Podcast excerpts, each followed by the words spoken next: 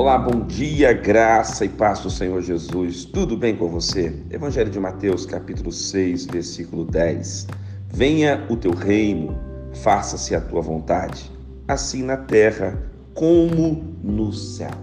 Essa é uma oração modelo que o próprio Senhor Jesus Cristo nos ensina. Ele ensina aos seus discípulos, ele nos ensina hoje a vivermos uma vida na qual ele é o soberano ele é o Senhor. O governo de Deus precisa estar sendo é, praticado por todos nós. Quando você fala venha o teu reino, você está dizendo, Pai, venha o teu governo na minha vida, que não seja a minha vontade, mas a tua vontade.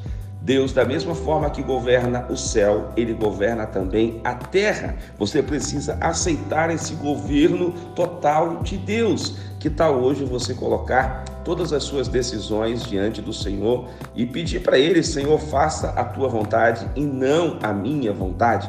Segundo lugar, que tal você abrir mão da sua vontade e viver a vontade de Deus? E em terceiro lugar, que tal você se alegrar com a vontade de Deus e deixar Deus guiar os seus passos. Deixe de ficar triste por aquilo que não deu certo.